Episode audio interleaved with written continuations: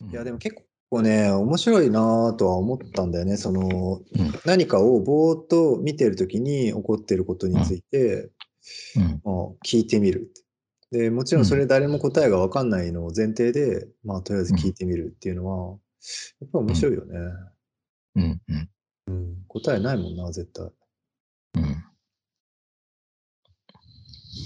その、撮影の方は普通にううんまくいったの、うん、うん、わかんない。あの、わかんないっていうか、ね。うんその、そうだね、もうちょっと進めてみないとわかんないかな。その部分的な、あれだから。うんうんまあ、じ実験だね、でも。いやー、いいね。実験結果みたいなものって出んのかな？いやー、そんな明確には出ないだから自分の中では、うん。あの、いろいろ考えられるっていう意味での、うん。それでも結果って言えないからな、別に。結果発表みたいなのないもんね。だってそれで、うん。これを作ったことで、これが分かりましたみたいな、判明みたいな意味での結果はないよね。うん。すごいよね。判明、判明みたいなものもな、すごいよな。うん関係ないけど、こっちはね、今日ね、うん雪がすごい降ってて積もってきてる。そうなんだ。うん。ええそんなか。当たり前だけどさ、雪うん。ほどさ、一気にさ、景色を変えるものもなくてさ、本当に。そうだよね。もう全然、なんつうの、それこそ自分が鳥とかだったら、よく迷っちゃわないなって思うぐらい、うん。真っ白になるね、全体が。うんうんうんうんううんん。結構なんか、なんていうの？普段さ、歩いてるさ、歩いていいとこと歩いて悪い、まあ悪いっていうか、踏み込んじゃいけないとことかさ、うんうん。例えば道路で歩道と車道、まあ車道は結構あの整備されて、うんうん。あの、なんていうの？ちゃんとうん安全なように雪が溶けていったりするようになってるけどさ、うんもう結構大雪になってくると、その境目みたいなのがさ、わかんなくなってきてさ、ね。うんうん。なんかわけわかんなくなるよね。わかるあのわかる何何もなくなるっていうか、なくなる、なくなる。すごいよね、あれ。うん。田んぼとあぜ道の差とかさ、うん、全部なくなってすごいうん。怖いよね。うん。なんか本当に確かにその時に初めて、うんああ自分って本当に区画整理された中で生きてたんだなっていうのが分かるというか。そうだね。うん。なんか実好きなように歩いてたわけじゃないんだっていうのがいや、る。本当にそうだね。うん。実際でも本当好きなように歩けって言われても困るよな。まあ、好きなように歩くは歩くけど、なんだかんだ言ってさ、例えばじゃあ好きなように歩いてくださいってもう凄まじい平地があって、うん。まあ、平地とか森とかそれなりの自然のうん。とこがあって、うん、なんだかんだ言って1ヶ月後ぐらいには自分の中でちゃんといつも通る道とかさ、いつも通うるん。そのヘリとかうん。そういうのは決まってきそうだよね、やっぱり。うん、決まってきそうだし、時間とかもさ、うん。まあ、大体これぐらいの時間が好きな時間だなとかさ、あまあ、はいはいはほあの他の用事とかあったらもちろんそれであの、うん規定されちゃうかもしれないけど、い。うん。そうじゃなくても、割となんか同じような時間に似たよあの決まったルートを歩いてるっていうことはうん出てきそうだよね。なるほど、確かに。やっぱりそうやって何らか整理づけないと、やっぱり落ち着かないのかな落ち着かないっていうか、保てないのかな、うん何かなんか一旦そうやってこう、なんとなく道を自分で見えるような形に、見えるような形って。うん。ある程度決まってきたら、またこっちの方にも行ってみようとかっていうのが出てくるかもしれんけど、うん。まあ、何も、本当にだから呆然と歩いて、うん。歩いてるって気づかないような歩きをしないと、うん。何も決めないっていうのはなかなか難しそうだよね。うんそうだね。何も決めないっていうのは難しいだろうね。明だかららかに寝てるレベルで歩かないと、その、何も決めない。可能なの？それ。いや、だからもう、す普通の状態じゃ無理だよね。だからそれは多分。無有的な感じうん。なのか。うん。何なんだろう。ででもさ、どうなんだろう。犬の散歩とかしてると、まあはいそんなに俺、あの、大人になってから犬の散歩したことないけど、うん。犬の散歩してると犬が行きたい方に一応行くああ、はいはい。し、まあ犬だってけそれなりに決まってるんだよね、でもね、そんな、あの、自由気ままにどこでもかんでも行きたいっていうよりは、うん犬にとっていいところに行きたいだけだから、そうだね。それはそれで犬のコースにはなるけど、うん。まあ自分のコースからは多少それで外れたりするときあるかもね、一人で歩いてるとき。ああ、そこそこ。でもうん。確かにそうだよな。なんかさ、話、人と話しながら歩いてて、その時とか、だからお互い人同士でうんも、うんうんうん。なんかさ、例えばまあ目的地があってそこに歩いていってるとしても、なんか、あ、うんうんうん。そこの角で曲がろうと思ってたけど、まあいいか、うん。みたいな感じで過ぎちゃったりとか、なんかう、んうん。そういうのあるよね すごい自分一人じゃったらこうは、こういかなかったみたいので、まあ、速度とか回す含めて。あるある。それってさ、例えば二人で歩いてるとするじゃない？うん。誰かと。で、はい。その時に片方の人だけ道を、あの、だからどっかに向かってるとしたら、片方の人だけ道を知ってて、うん。もうかもう片方の人はどうやってそこにたどり着くのか全く知らなかった時に、はい。そのどうしてもその知ってる人のはい。がさ、歩いてる、あの、方向が優先されるじゃん。そうだね。方向っていうか、判断っていうか、うんうん。まあそれが正解してるかどうかっていうのはあれだけど、うん。ん？いや、何が言いたかったんだっけ？まあそういうことあるそういうことじゃないっていうことだけど、じゃないっていうことで終わっちゃったけど。まあ要するにでもそうだよね。その二人で歩いてるっぽく見えながらも、まあうん主導権が一つにあ一人にあったってことだよね。うん。その時ってさ、うんその、道の、道のはん、あの、うん進み方を任せてる方の人は、うんその、その判断をするっていう頭の動きをさ、放棄してるからさ、うん、そうすると他のことに使えるの感覚。それちょっと面白いけど前回の話にかぶってくるよね。要するにまあ車に乗せられてる人はうんよそ見し放題っていうのと近くて、確かに。その放題だよね、ある程度。ねよそ見し放題だよね。道知らなければ。道を知らなければ知らないほど歩いてはいるのに、う同じ速ほぼ同じ速度で歩いているにもかかわらずよそ見し放題っうんていう得点が得られる。うんうん。すげえ厄介だよだから。あ いやでもの車より厄介確。そうだけど唯一車と違うのはその連れて行ってもらってる方はよそ見し放題だけどその相方の行方だけは絶対追っていかなきゃいけない。そうそうそう、そうなんだよ。で、寄っていかないといけないし、うん。しかも下手したらさ、うん。例えば面白そうなお店とか見つけたときに、うん。あ、これ面白そうじゃんとか言って、うんうん。あの、その、あん、なんていうの、判断を委ねてる側の人がそっちに引っ張られる可能性もある。はいはいはいはいそこで一旦。はい。そそうだねの時。のさ、委ねられてる側の人のさ、多分、うん頭の中としてはさ、うんうん。なんか一旦その目的に向かうっていうナビをキャンセルしないといけなくて、だかそうだね。うん確かに。ら結構大変だよね。だから、その、もう片方のさ、やりたい方、あの、よそ見し放題の方の人からしてみれば別に、そもそもよそ見し放題だから、そこの途中でお店に入ろうがなんだろうがさ、うん。大丈夫なんだろうと思ってやってるけどさ、うんうんそういう意味では車より全然厄介っていうか、そうだね。うん。難しいね。なんか変な、変な関係になってるね。変な関係になってるよ。うん。それ、二人とも知らなかったらどうするんだろう。でもど、結局さ、調べないといけあないから、ー目的地、まあ、目的地に行く目的があったとしたらだけどね、ただブラブラするっていうんだったら、うん別に、あの、どっちがってこともないいいけどうんうん。目的地がある場合は、うん何かの方法で調べて、まあ、二人ともが調べたとしても、うん。で、そのこうやって行くんだみたいなのがどっかわかんないけど、うん。あの、ネットで調べたりしたらこうやって道が出てきて、うん。で、二人ともが歩くけど、でも結局はどうなんだろうね。ど二人だからといってさ、うん。じゃあ俺こっちから行くねとかなんないもんね。だって、その、ああ、確かに。ちょっと現地、じゃあここで一旦別れて現地でうんうんみたいなうんことになんないよね。その歩いてる限りは。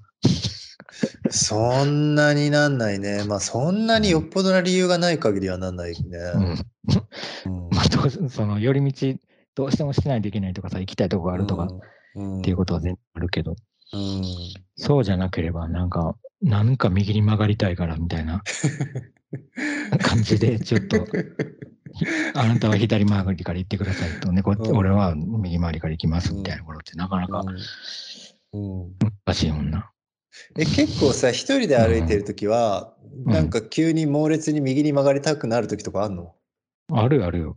あ結構あるあるある。それは全然ある。なんかそ、れは全然あるんだうん、あるある。どうしてもまっすぐ行きたくない時とか時とか、まあ行きたくないっていうよりは、やっぱり曲がりたいっていうことの方が多いのかな。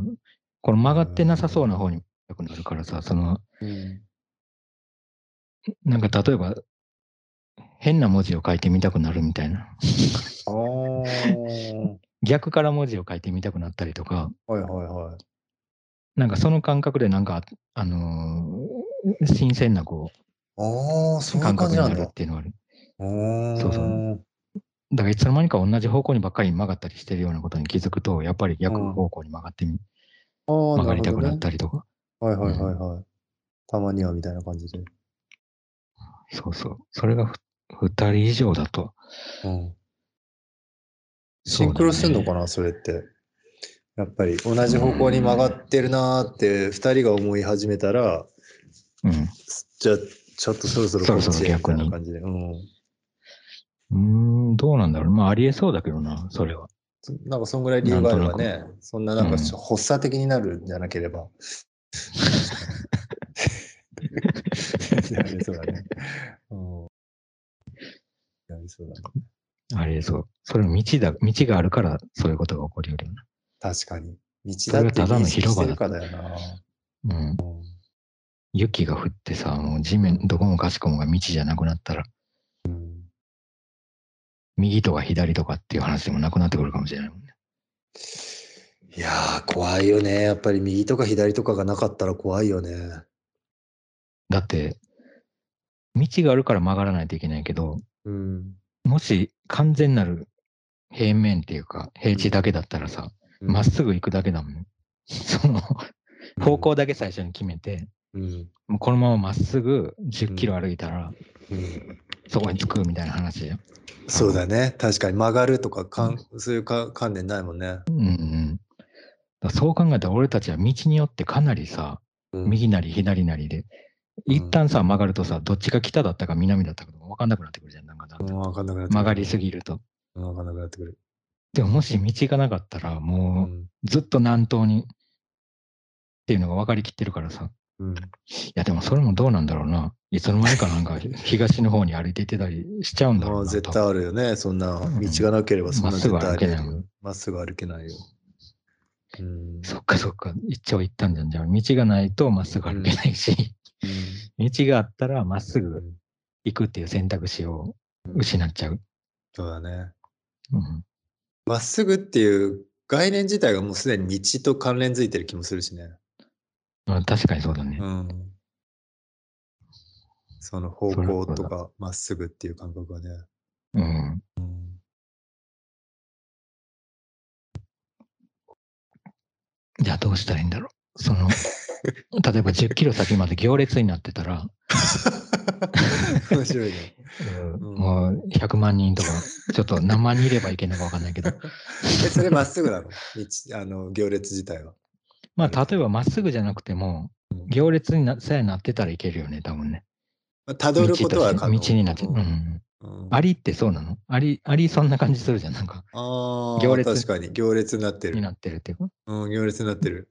あそこから外れさえしなければ、また家に帰れるっていうか。あ、そっか。あれってやっぱり一回外れたらもう帰れないの？じゃあ。いや、わからん。わからんけど、うんなんとなくなんか、あのー結構等間隔でこう、ぐにゃぐにゃ動いてるように見えるっていうかさ見えるい見えるい一体に見えるよね、なんか。見える。紐綺麗に列になってる感じには見える。う。うんんうん。だとしたらなんかありそうだよな、あそこから外れるっていうことのリスクが。うーん、外してみたいね。どうなんだろう。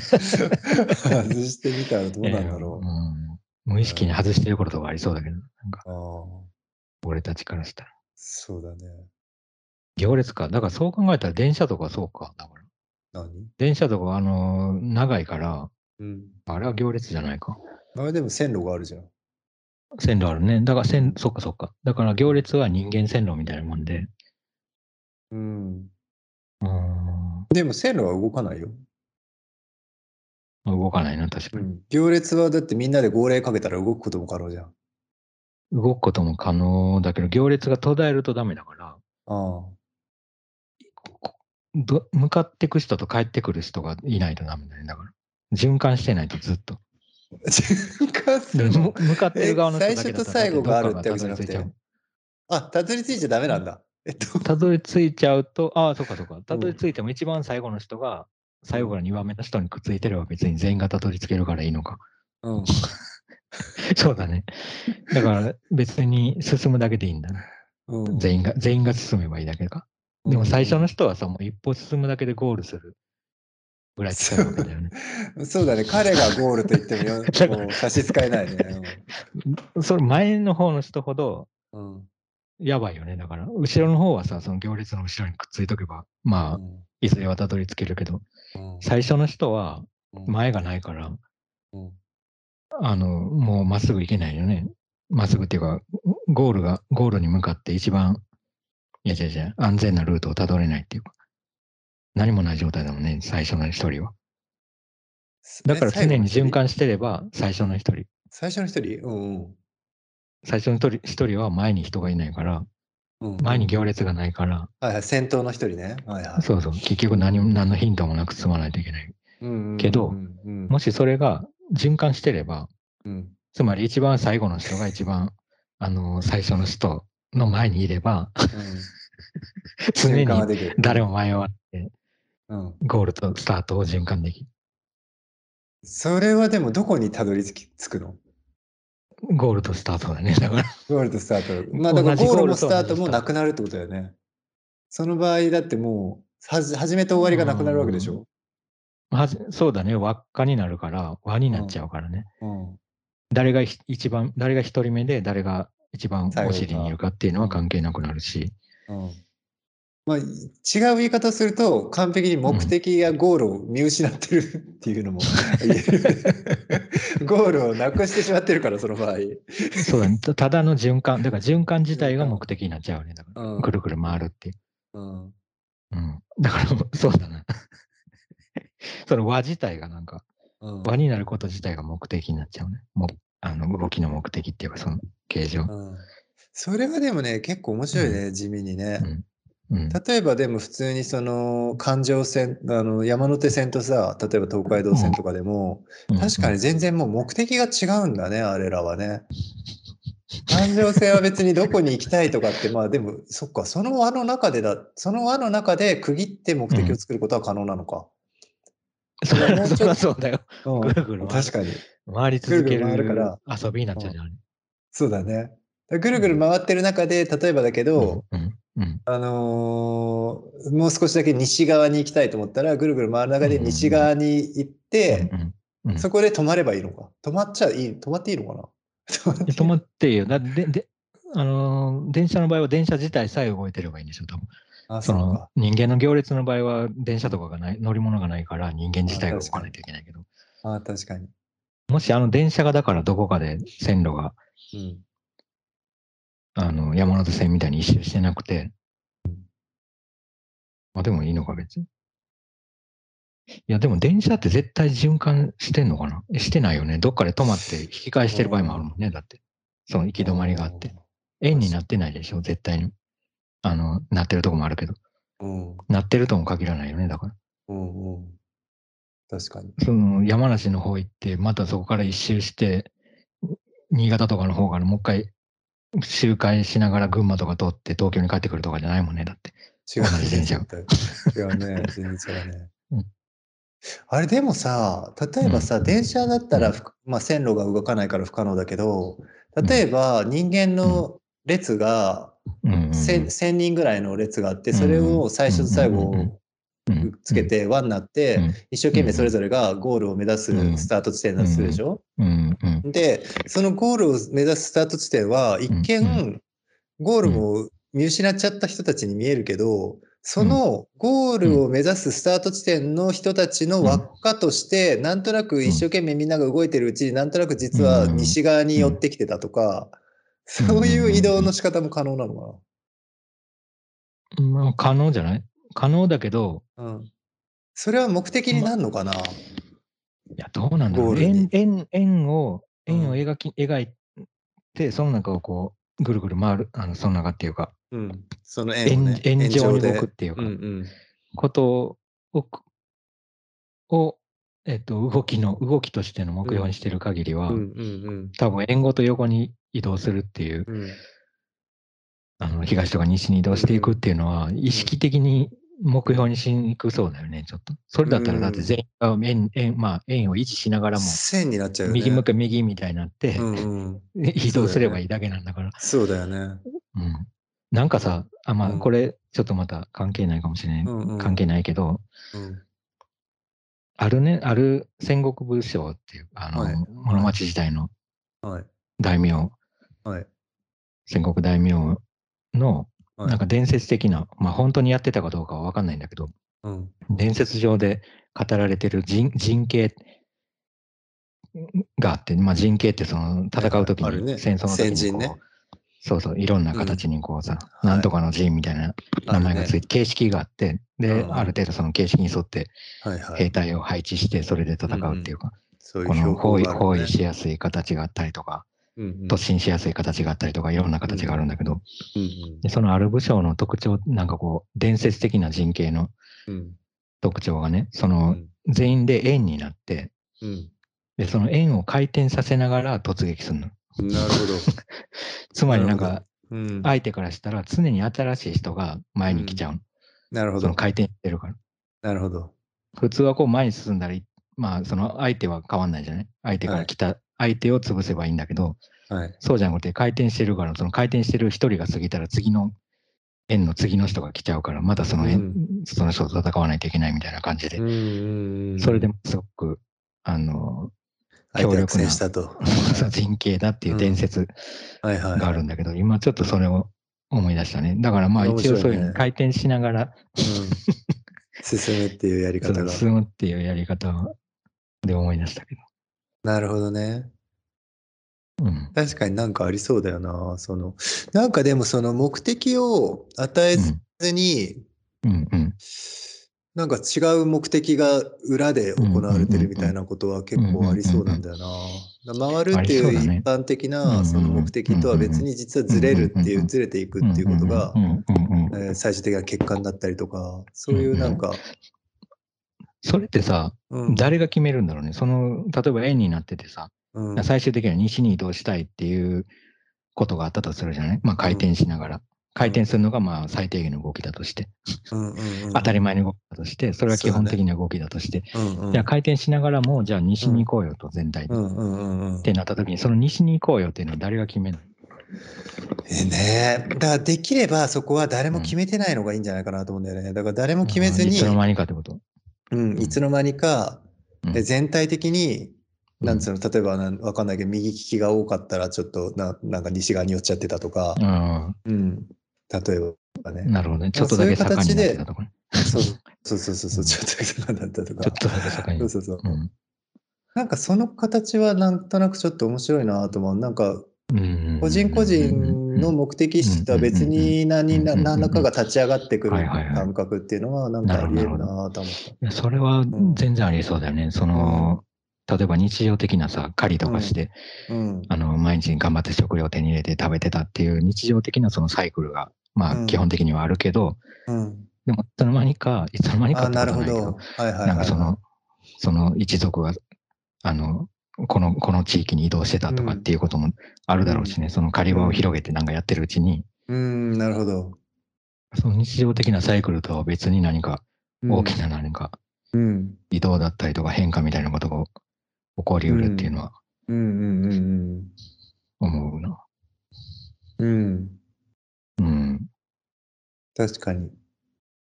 うん。なんか群れだからこそ起こりうるようなことありそうだよね、それこそね。そういうこと。ん。うん。確かに。確かになんかそうだな。なんかすごく細かなちっちゃな目標設定とは別に、なんかあ全体的にそのちっちゃな目標設定さっきしとけば、あとは全体の意思表示、意思統一がなくても、なるようになった結果が後からついてくるみたいな感じのありそうの動き方は確かにありそうだなと。ありそうだね。それがおもちろん悪い方に、まあ、ん悪い方っていうのは何が悪くて何がいいのかっていうのは分かんないけど、うんその人間こ、個人の人間としては悪い方に進むうん可能性ももちろんありね。全然ある。うんうん戦争とかなんて完全にそれだもんな、多分。そうだね。本当にね。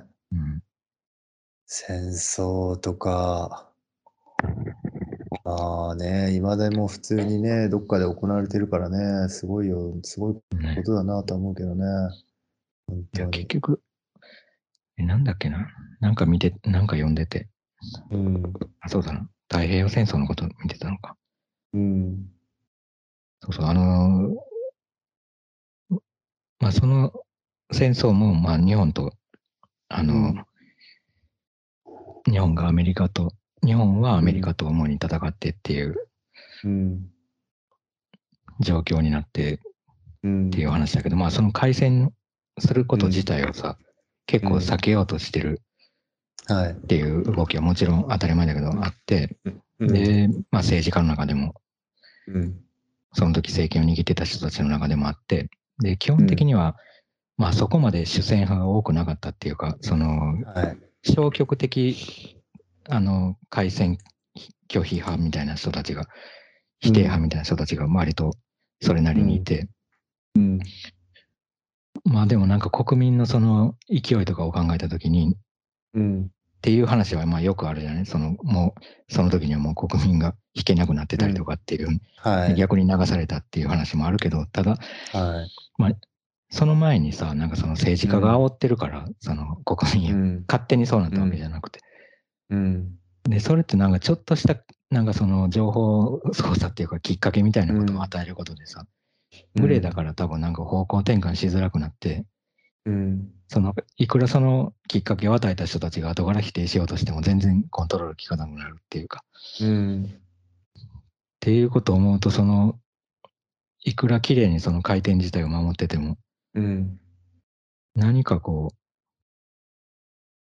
ちょっとだけ傾けるだけで西の方になんかどんどん進んでいったり、東に進んでいったりっていうこと、うん。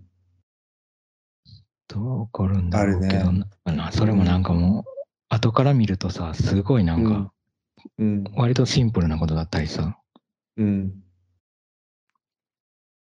避けれるようなことだったように見えるのに、うん。でもその多分輪の中にいると絶対わかんないんだよね、きっとね。のそう。だね。本当に。うん。個人か？植物ってうん。さ、うん。植物もいあの、まあしょ移動っていうか、あの、うんなんていうの、繁殖したりとか、うん。人に持ち込まれて移動したりとか、まあ鳥が運んだり、風が運んだりしてるけどさ、うん。こ、こう、こうってどこまでが、こう、こうなの？うーん、難しいよね。特に植物は本当に難しいよね。そもそもがさ、うん。なんつうの、動けないからさ、動けないってことはさ、なんかと常にくっついてるじゃん。例えば土とか、他のなんか。くっついてるだから、くっついてるよね。うん。子ってないうのが雑草をさ、うん。抜こうとするとさ、うん。その、そのこ、なんていうの？その、その雑草を抜くっていうのが結構難しいんだよ。あの、うん。なんか、土、中で結構なんかもう絡み合ってたりとかさ、うん。どれがどれの根っこか分かんなくなってたりする、したりもするが、まあ木とかはもちろんあもうもうちょっと分かりやすいけど、うん。雑草ぐらいだと、うんなんか最近ちょっと雑草の根っこを見てたら、うん。うん。分けれなかった？そうそう、どこからどこまでか分かんないなっていう感じだった。うん。いや、そうなんだよね。だから結局結構子っていう考え方自体が結構すごい動物的なイメージはあるよね、うんやっぱり。うんうん。うん。そうだよな。だって山とかおかしいもんね。山、うん。なんとか山とか言って、まるで一つの山みたいに、やっぱりうん。従うけど、うん。動物目線っていうか人間目線で考えると、うん。なんとか山ってそこを一つの山にしたいけど、した方が分かりやすいけど、うん。まあ、それってどういう状態なんだろう？国の名前つけてるみたいなもんなのかな？うーん、そうだね。え、特に山ってさ、あれって本当にそのラインってあんの？こっからが山でこっからが平地っていう。んまあ今のこのなんか、なんていうの？あの、人の暮らしの形うん。からすると、多分昔よりは分かりやすいっていうか、その木が生えてるところと生えてないところの境目が昔よりは多分分かりやすいああ、なるほどね。けど、でも果たしてさ、その、盛り上がってるところからが山のスタートなのか、うん、確かに。木が生えてるところからなのか、確かに。えそれちょっと面白いね。もし標高で山を測るんだとしたら、すっごいなだらかでも、あるポイントで、急にこっからは山ですってなったりするってことだよね。もし標高だったら。そうだよね。たうんそんな2メートルぐらい盛り上がってても多分山って言われないし、うん。標高が、その、へその周りに比べて2メートル標高が高くてもさ、うん。どっからかが丘なんだろうな、きっとな。うん、まあどっからどこからかが丘でねうん。まあどっからかが盆地で。盆地 どっからかが平地で。うんそうだね盆地とそう平地と地図だね地図の話地図だね。わかんないけど。まあだからやっぱりさっきのその植物が、まあ例えばその、くるくる回って落とすプロペラのやつとかも、うん。やっぱりなんか不思議は不思議なんだよね。感覚としてすごく。うん。自分じゃ絶対ありえないからさ、やっぱり自分の、ううん。なんかやっぱりじ自分っていうものに比べうん。て植物の方が全然そうん。のうん。なんかとくっついてんなっていう感じが強くて、うん。うん、世界とくっついてるからっていう感じ。うん。まあそうだね、確かにな。その、一瞬たりとも飛べないもんな。あの、うん。木木はさ。ジャンプがね、ジャンプできないね。そうそううんうん。地面だよな、あれ。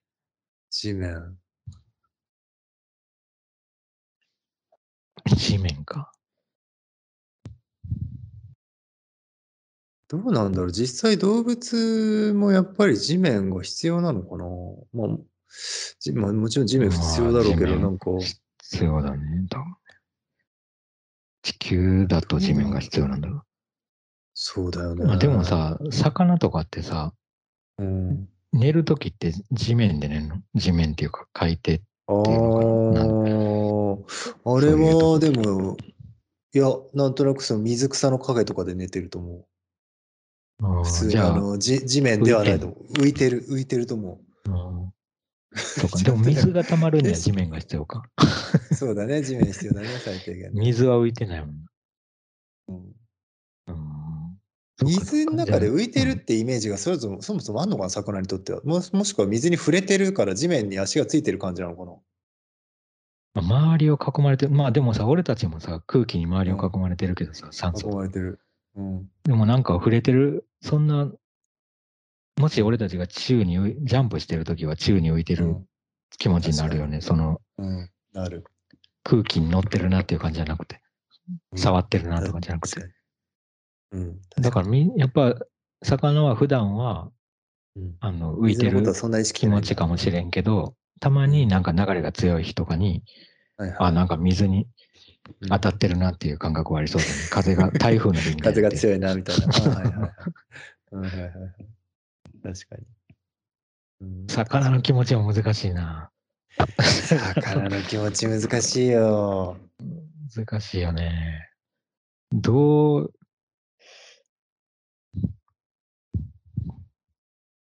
どうなってんだろうな。魚、なんかさ、一応、応人、なんか魚とかが一番不思議なのが、その木,、はい木木じゃないけどさ、木とまた逆で、うんうん人に、人を、人をもし基準に考えたらね、人が基準にあったとしたら、うんうん、木は動いてないじゃん、人に、人と比べると。動いてない動いてなく見えるっていうか。まあ動いてない。魚はさ、人よりはるかに動いてるように見えるんだよ。その、うんまあまあ、種類によるだろうけどさ、その深海魚とかはもっと動いてなかったりとか、あの、じっとしてる魚とかもいるけど、はい。なんかずーっと動いてるみたいなやついるじゃん。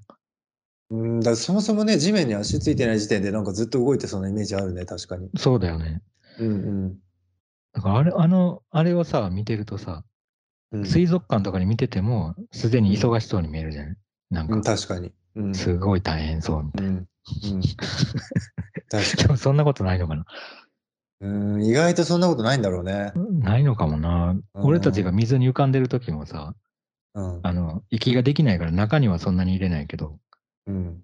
浮かんでる時そんなになんか頑張らなくても別に、あの、うんじっとしてられるもんね、ある程度。うんうんうんうん。確かに。そういう意味であれぐらいの感じな確のかにそんなに大変じゃないのか。うん。ん。鳥とかもさ、やっぱりずーっと飛んでんのはさぞ大変だろうと思うもんね。思だって、でもそうだよね。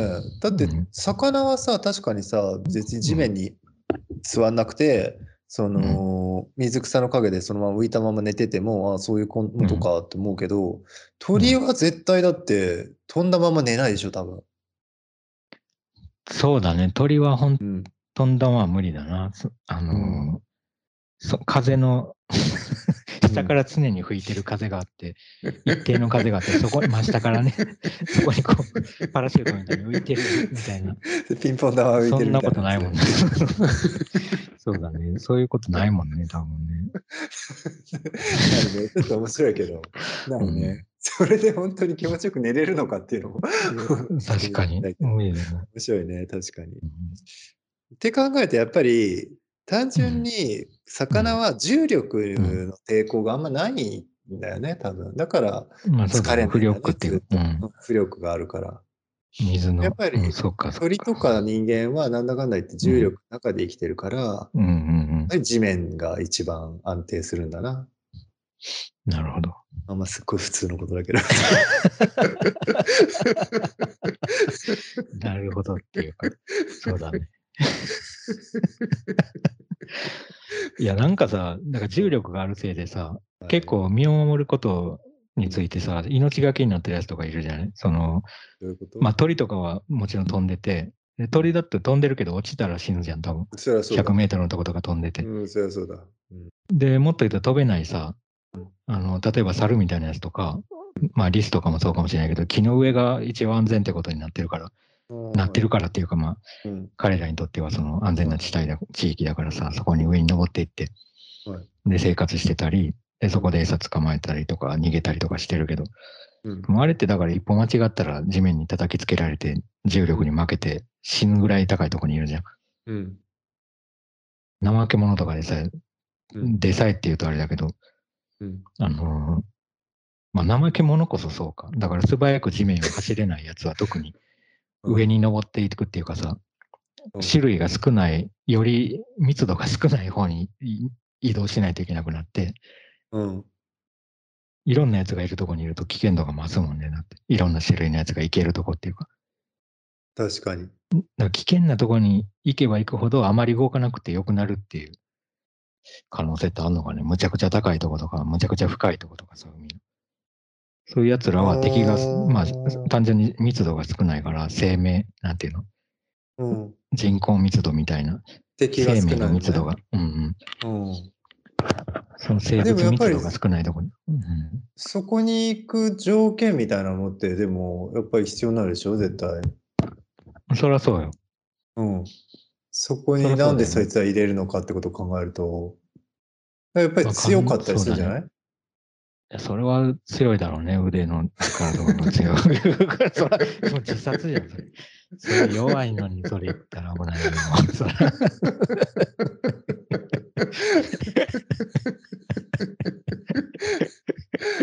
やっぱりじゃあ条件が必要になるんだね。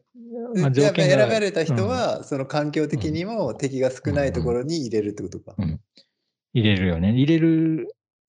でまあそこにいるためになんか変わっていったかもしれないしね。そうだよね。ね。どっちもどっちだよね。うんだから、どっちもどっちで。実際にその強いからそこに入れるのもあれば、入れたからもう強くなったのもあるよね、うん。あると思う。だから強くなったか。うんそうだな。だからその、ロなんていうの？エネルギー消費もさ、多分、うんあのーそういう生命の密度が少ないところはさ、うんできるだけ動かないで、なんか、あんまりエネルギーを消費しちゃうと、うんそこに食べ食べるものも少ないじゃん、きっと。そうだよね。敵が少ないそういうイメージある。うん。うん。うん。だからあんまり動かないで、もうじっとしてるみたいなうん。感じで、ご飯の時だけ動いて、うん。みたいなことになるのかね。でも、例えばさ、それのさうん、ちょっと離れたところに何らかの肥沃な土地があってさ、たくさんの弱い奴らやたくさんの強い奴らがいて、結構いろいろ、まあ、すごい危険もあるけど、すごく、あの、うんうん見返りもでかいみたいな土地があったら、うんうんうんそっちに移動するのかな、いや、それ、種類によるんじゃない？やっぱその、ーその自由競争社会みたいなところに突入していくか、あの、ライバルが多いところにうん。突入していって、うん。うん。で、それはそれで、なんか形が変わっていくんだろうね。そのライバルたちと対対抗できるような形になったりとか、うん。まあ逆に滅ぶやつとかももちろんうん。いるんだろうけど、うん。当たり前か。そうだな、そのニッチな地域にうん。いる人たちっていう、うん。居続けるうん。やつっうん。て考えると、うん。うん、そういう種っていうのはやっぱりその植物の移動とかにもあんまり関わってないのかな。いろんな生うん物でもなんかの関わりが少ない。運、運もあると思うけど、僕がね、やっぱりね、うん思い出したのは、そのさっきの、その、うんくるくる回るプロペラのつ、うんうん。の木うんが、うちのね、中庭にもすっごい大きいのが生えてて、それこそね、うちの窓の前とかにもバーってそれが落ちてくるのよ。で、あのーうちの家の前の人が通る道は舗装されててうんコンクリっぽくなってるんだけど、僕の窓の前に、うん本当に少しだけ、あのー植木鉢が置いてあるのね。うん。で、そこの、要するに、ブワーってたくさんそのプロペラが時期落ちて、で、うん。くるくるくるくる回った、うん。ほとんど9割9分ぐらいがそのアスファルトに移るんだけど、ほんの少しが、その植木鉢の中にヒットしたりするんだよね、その入って。で、そこで植木鉢の中で、あのーど。花は咲いてないけど、あの、普通に芽を出すっていうことが結構あって、え。ーえ。ーそれはすごい本当に運なんだけど、差ができる。本当に一歩遠かったらアスファルトで、一歩違ったら、うんうんうんふかふかの土だったみたいのは、もう明快に違いが出るね。あ、そりゃそうだよね。うん。こう、その、こ、こ、うんこ、こ一個一個で考えると絶対そうだよな。うん一個一個で考えると絶対そう。うん、まあ一個ってなんどこが一個かわかんないけど、うん、確かに。植物は。うん。だからやっぱり大量に撒いて、うん、そうだね。うん大量に撒くっていうのがでも確かにな。一つの手まあそうだなでもあるな。大体の、そうだうね。ん。うん。哺乳類とかそんなことないだろうけど、魚とかうん大量だね。すごい大量だもんね。うん。大量。その産卵してるとこだけ見たらさ、どんだけこれ、むちゃくちゃ増えるやん、これでって見え、うん ぐらいに見えるけどさ。思っちゃう、思っちゃう。うん。でも大半がやっぱり成長できないっそうだね。ていうこと前提だよね。だから、うん前提がだから分かっうんてるっちゃ分かってるんだろうね、そういう意味では。うん、そうだね。うん。どうなんだ？なんか変わんのかな？やっぱり。なんかそれこそさ、まあ例えば、その、日本とかでも昔の方が絶対出生率高かったじゃない？うん。うん。うん。で、もちろんその亡くなっちゃう子とかも多かったと思うけど、うん。まあもちろんそれ今でもさ、国によって全然違うじゃない、うんガンガン、うんあの、産むところもあれば、うん少ないところもあって。それで、なんだろう、その感覚って変わんのかな、やっぱり。その、5人兄弟のうちの、うん。ああ、1人っていうのと、1人子の1人みたいので、全然やっぱり感覚が変わんのかないや、それは変わるでしょうね。あるよね、やそのっぱりね。まあ、兄弟の性別とか、うん。年がどんだけ離れてるかとかさ、うん。なんか家族構成がもう変わっちゃうもんね、その、子供の、子供のっていうか、うん。うん、そうだな。いや、変わると思う。意識は全然違うと思うな。多分、10人兄弟とかで。うんそれも確かにさ、まあ、さそういうたくさん産卵する生物じゃないけど、うん。やっぱりなんか健康に育っ大人になれるっていう確証がなければないほど、っそうだよね。ていうのはまあ昔の、まあ日本っていうか世界を考えると、うん。10人ぐらい子供がいて、その中で3人ぐらい成長、無事に成長するみたいな。世界だったとすると、うん。まあ、だいぶ違うだろうね、意識は。だから、その、兄弟の中でそんな、うん。さ、うん。消えてく兄弟がいるって、なかなか今の世界でそう、そう、そうそう多くない状況。そうだね。少なくとも日常ではないよね。一般ではないようね。うん。そうだよな。つって考えると、まあ、そうだな。なんだろうな。そのくるくる、ずっと結構でもくるくる回ってるやつが 頭にあって、その、うん。その中で、くるくる回ってるやつな。くるくる回ってるやつでも、そっかそっか、そうだね。だから人間で言うと、うん。こ無理やり人間に当てはめてあれが赤ちゃんだとすると、うん。赤ちゃんってまあ、ある程度可愛く見えるとして、うん。それはやっぱりこう大人が保護しやすいようにうん。してもらいたい、してもらえるようにこう可愛く見える何かそうだね。があるとして、うん、魅力が備わってるとしてさ、うん。でくるくる回ってるみたいな状態で、うん。おぎゃおが、おぎゃおぎゃ泣いて、うん。よしよしみたいになって、うん。っていう。しょうもないな。これしょうもないな。いや、なんかよくわかんないいや、けど、リアリティないよ、こ気持れ。ちは分かったよ。うん気持ちは分かったよ。気持ちよかった。気持ちは分かった。その言ってる内容というよりは気持ちが分かるから。いや、なんか、うんなんだろうね。いやなんだろう、なんででも人、ちょっと不思議だよな。なんかさ、あのー街でさ、はいあいるとさ、街にいるとっておかしいけど、あのー外にいると子供がいるじゃない？その辺にいる子供がいて。で、うんあのー自分と血縁関係がない子供がいる。いいまあまあい見かけるじゃん。それなりには。うんまあ赤ちゃんもいるし、小学生ぐらいの子もいるし、いろんな子供がいてさ。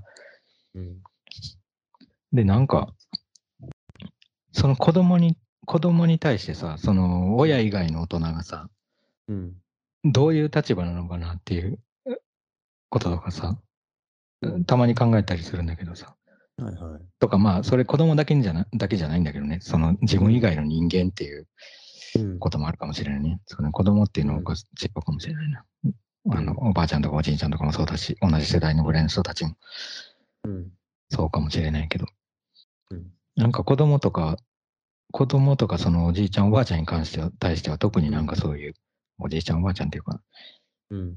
うん、老人なのかな。うん。ん？老人に対しても何？なんかね、うん。まあ自分、じ人間として自分との距離感を考え、考えてしまうっていうか、うん同じ種の人、同じ種のなんか生物としてっていうか、うんなんだろう、何かが、それは発せられてるのかな、赤ちゃんとかから、おじいちゃんから。ちょっとちょっとわけ。ちょっとごめんごめん。なになにおじいちゃんと赤ちゃんだけ特別、特に発してんのそれ。なんだろうな、なんでなんだろう。なんかもしかして自分と違う、なんか世代の、あのーなんだろう。例えばおじいちゃんとかおばあちゃんだと自分の親かもしれないような世代の人がい,、うんたとしたはいん。だね。はい。なんか、何かしらのこう、なんだろうな、なんか他人なんだけど当たり前だけど、あのーうんうん他人なんだけど、なんか、こう、ん人間としての、うん。あの、世代的な枠組みを感じちゃうのかわかんないけど、いや違うな、枠組みじゃないか。なんだろうな。うん。なんかいろいろ想像が働いたりもするんだよね、その時に。うん。どういう、どういう想像？いや、なんだろう。うーん。いや、例えばね、なんか、うん。あのーつまずいてる人がいたとするじゃない、おじいちゃん。はい。はい。で、そうした時に、あの、つまずいて誰かにちょっとぶつかっちゃったりした時にさ、うん。なんなんだよみたいにちょっとなんかイラッとする人がいたとしたら、はい。なんでイラッとするんだって、なんかあの、その、もしそれがさ、自分の家族だったりうんして、そんななんだよとか言われたら、悲しいじゃないかってはいはいはい。思う思うの。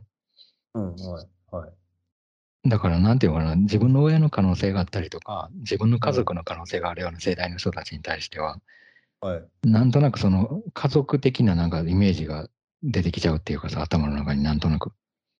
あえそんな具体的に想像するわけぐじゃないらいの世代でもさ、例えば兄弟だったらとかってあれ、うんうんありえるんだけど、なんかじ同じぐらいの世代だったら、自分ができるぐらいの何か、あいやいや、違う。うか違うか、なんだろうな。そん今のはちょっと違ったかもな。違ったか。うん、違ったかもねね。人によって、まあ人によって違うもんね。その身長とかできることとか、体の作りももちろん違うし、うんって考えると、単完全なる他者だし、あの、それに対して想像力が働かないっていうのはおかしいと思うんだけど、うんでもなんでか老人と子供に対しては、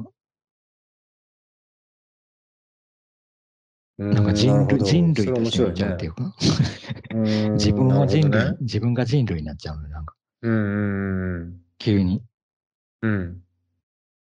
なんかその感覚ちょっと不思議だなと思って、今日も似たようなことを見てたんだけど、その、うんうん。それを何？人類っていうのは、例えばうん。人間とか人とかおばあちゃんおじいちゃんっていうのとは違うもんなの？うーん。くくくりというか響き的にはでかいよね、単純に人類って。うんうんうん。うん。そうそう。でかくて、うん。で、人類の中で年取ってる人たちなんじゃない、老人って。はいはい。うんうん当たり前か。はい。で、俺は人類の中であは、ーこういう年の人間でっていう、なんか、あ、なるほど。うん。なんかでもさ、それはちょっとさ、もしかしたらさ、うん。ちょっとすごい失礼な言い方したら悪いけどさ、うん。例えばさ、生まれたてのさ、赤ちゃんってさ、うん。男の子と女の子の差が分かんなかったりするんだよね。で、例えば老人とかも、う例えば男の子と女の子の差とかって分かんなかったりする時あるんだよね、僕。とか、例えば、ばそれを人種を超えて、例えばおじいちゃんうん。おばあちゃんってなった時に、結構子供、まあ、あのちっちゃい子でもいいんだけど、おじいちゃんおばあちゃんでもいいんだけど、結構やっぱりそんなに人種の差が見えなくなったりする気がしてて、おじいちゃんおばあちゃんって。だから例えばアジア人のおじいちゃんおばあちゃんだろうが、うん。あのー黒人の白人のおじいちゃんおばあちゃんだろうが、もちろん違うのはわかるけど、うんなんかそれ以上におじいちゃんおばあちゃんっていう方の共通点の方が多いというか、そういう、それがちょっと確かに人類っぽさっていう。うん人類っぽくなるのぽくなるのかだそうかそうか。人類くくりになるのかな？うんそこの境目が溶けてきちゃってね。うん、溶けるっていうのはよくないか。人類全体に通じてうんおじいちゃんおばあちゃんであるっていう、そっちの方が強いっていう。うんうんうんうんうんうん。うんうん。なるほど。うんそっかそっか。いや、そうかもな。まあ、それもあるし、あれか、なんか、そうだね。うんなんか結局さ、そのおじいちゃんとかおばあちゃんにもさ、自分と同じぐらいの年代の時代があったりとか、まあ、うんあるいはもっと二十歳ぐらいの時代もあったに決まってるし、うんそこを通過してなくていきなりおじいちゃんの人人とか、いきなり80歳の人はいないからさ。いないね。だからみんな80になるまでにうん。1歳、2歳、3歳、4歳、5歳、6歳、全部その通過してて、うん。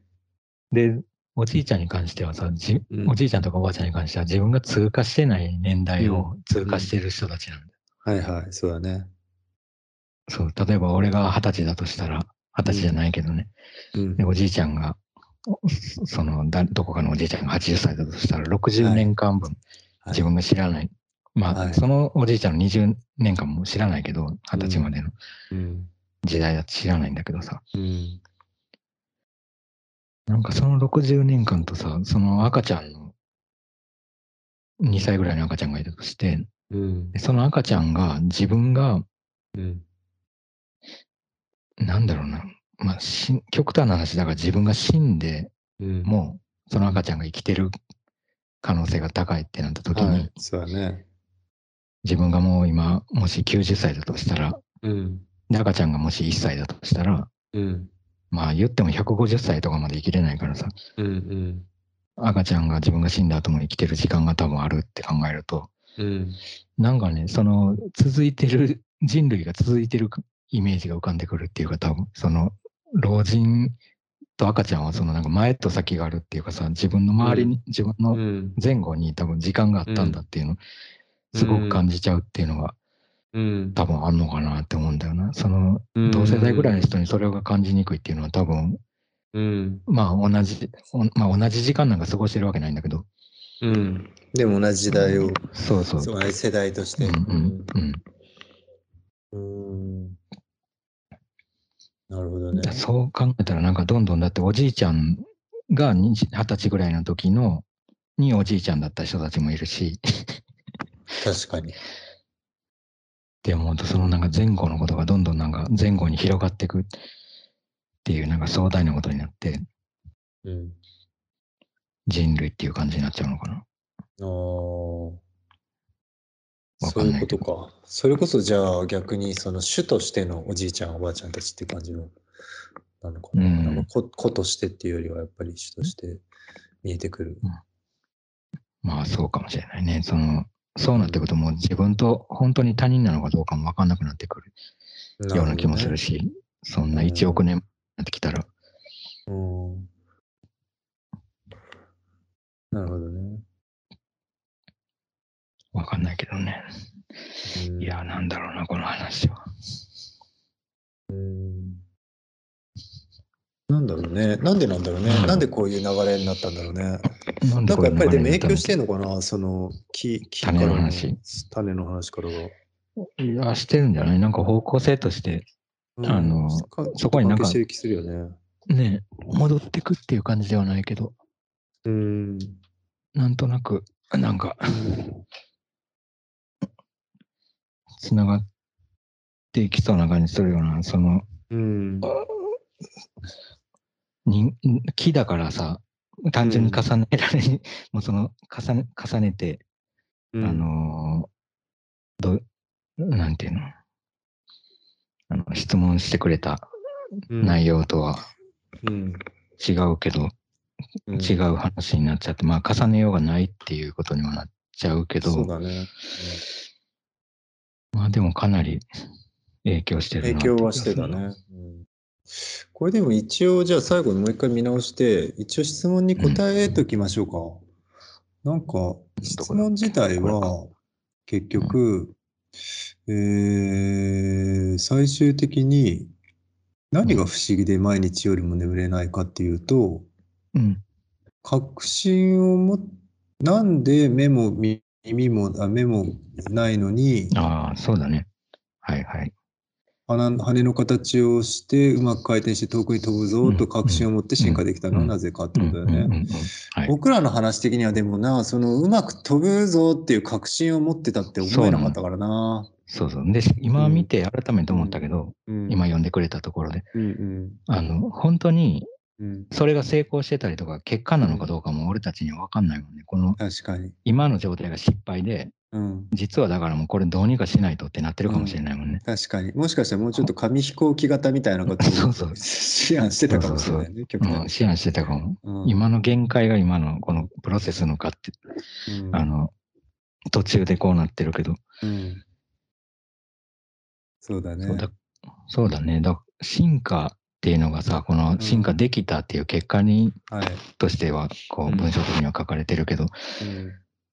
まあ、進化できたっていうよりは、うん進化できてなくてこれにな、あれになってる可能性もあるもんね。だから、そうだね。これじゃなかったみたいうんうんな。回ってるだけになっちゃってる。飛びたい、飛びたいのに。飛びたいのに、うんくるくる回っちゃったってやってるかもしれないね。まあ、それで、図らずも、なんか目立っちゃって、こう、そうだね。あの、効果的にそうだね偶然うまくいってる時もあるだろうけど。確かに。逆にやっぱりここでの話では、やっぱりこのうんむつみさんのそうのん感覚として、それを本当に確信を持って進化できたって思えた、その確信だよね。うんそれが逆になんかなんでなったんだろうっていうのがすごく面白かったというか。うんうんうんむつみさんにとって、うんこの木が本当にもう何らかうまく、なんつうの、本当にうまく進化ができたものとして見えたんだよね、多分。そうだね。うん、それがちょっと逆に面白かったなと。そうだね。進化の結かっていう形になってんのかな。うん、確信を、ねえ、確信を、だからもう僕らとしてはやっぱり、だからこのむつみさんにもぜひ、何らかの確信を持って今後も進化していけそういけいけいけたらいいかなと。うんとりあえずあれだよ。だから、この、あの、ん眠った方がいいよね。だから、とても不思議で毎日夜も眠れないけど、まあ、にうん。この進化もこのプロセスでしかないから、うん。この木にとっては。うん、だからちょっとそれに付き合ってると多分もう永久に寝れないから、確かに。もう、うん、ちょっとひとまず寝寝て、よく寝て、うん。うん、よく寝て、時間をかけてちょっと。ね。うん